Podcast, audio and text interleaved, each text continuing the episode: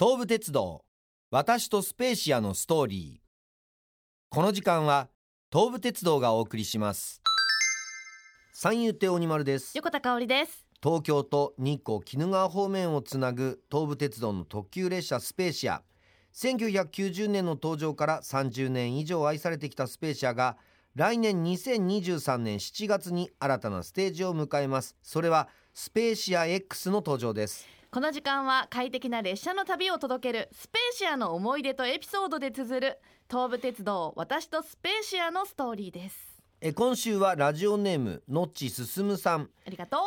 えこの方東武鉄道の運転士の男性。46歳から寄せられました。私とスペーシアのストーリーをご紹介します。え私とスペーシアのストーリーには3つの情景があります。これちょっと3つに分けてはい。それぞれいきたいと思いますが、はい。1つ目は季節の移り変わり。うん。春沿線の桜咲く中の乗務。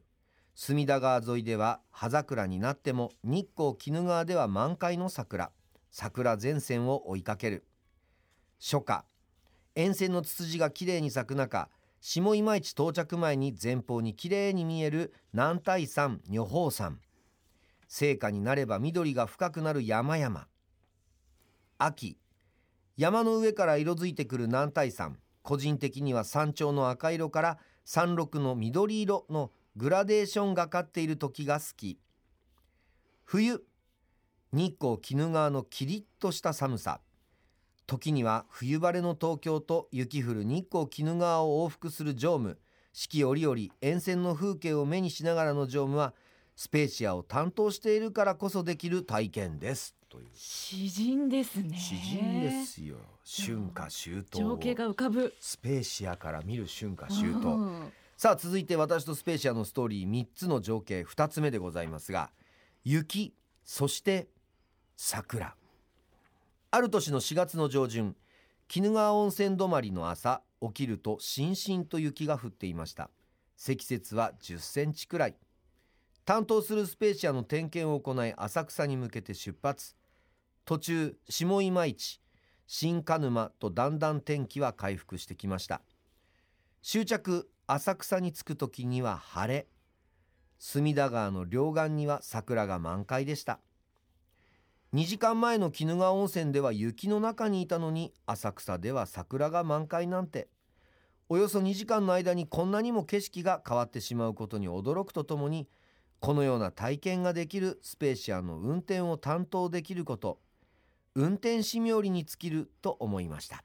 あの季節の変わり目を体験できるっていうのは実に羨ましいですよね。まあやっぱねその特急というかうん。速い電車で2時間っていう距そう離ですよね。距離を運転するのは東部の中でいうとなかなかないんでしょうからね。ね。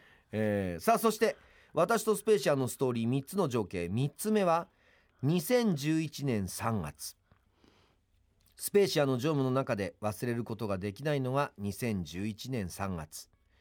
東日本大震災から数週間後春休みに入るも観光需要はなく特急スペーシアも運休していました。しかしまだ東北方面への鉄路が開通していない中被害の少なかった東武鉄道から野岸鉄道そして会津鉄道で会津地方まで鉄路がつながり首都圏と会津地方の速達性を高めるために特急スペーシアも数往復ですが運転を再開しました、うん。ある日出勤すると運休していたスペーシアが走るというので担当になりました。まだまだ沿線に地震の被害が見られる中首都圏と会津地方を結ぶために担当したスペーシアは今までの観光のお客様はいませんでしたがこんな時でも移動しなければならないお客様を乗せてスペーシアは走りました運転を担当する私も東北への思いが重なり鉄道が走っていることの大切さを再認識しました。数年後には水害でスペーシアが日光鬼怒川まで走ることができない時もありました。しかしスペーシアが走っていることの重要性。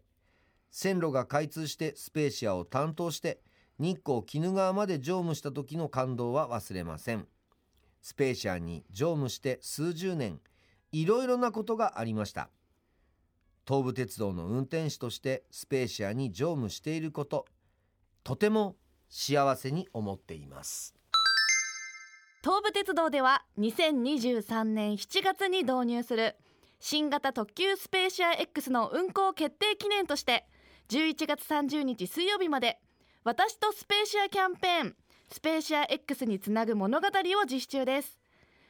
これまで100系スペーシアが30年にわたり築いてきた伝統やイメージをスペーシア X に継承していくため100系スペーシアにまつわる思い出やエピソードを募集していますいただいたエピソードは東武線車内ビジョンで公開するほかエピソードブックを作成し100系スペーシアのシートポケットに設置しますリスナーの皆さんからのエピソードもたくさん届いているようです来週からご紹介していきますさらに抽選で合計10組20名様に100系スペーシアで行く日光中禅寺鬼怒川金谷ホテル1泊2日の旅をプレゼント。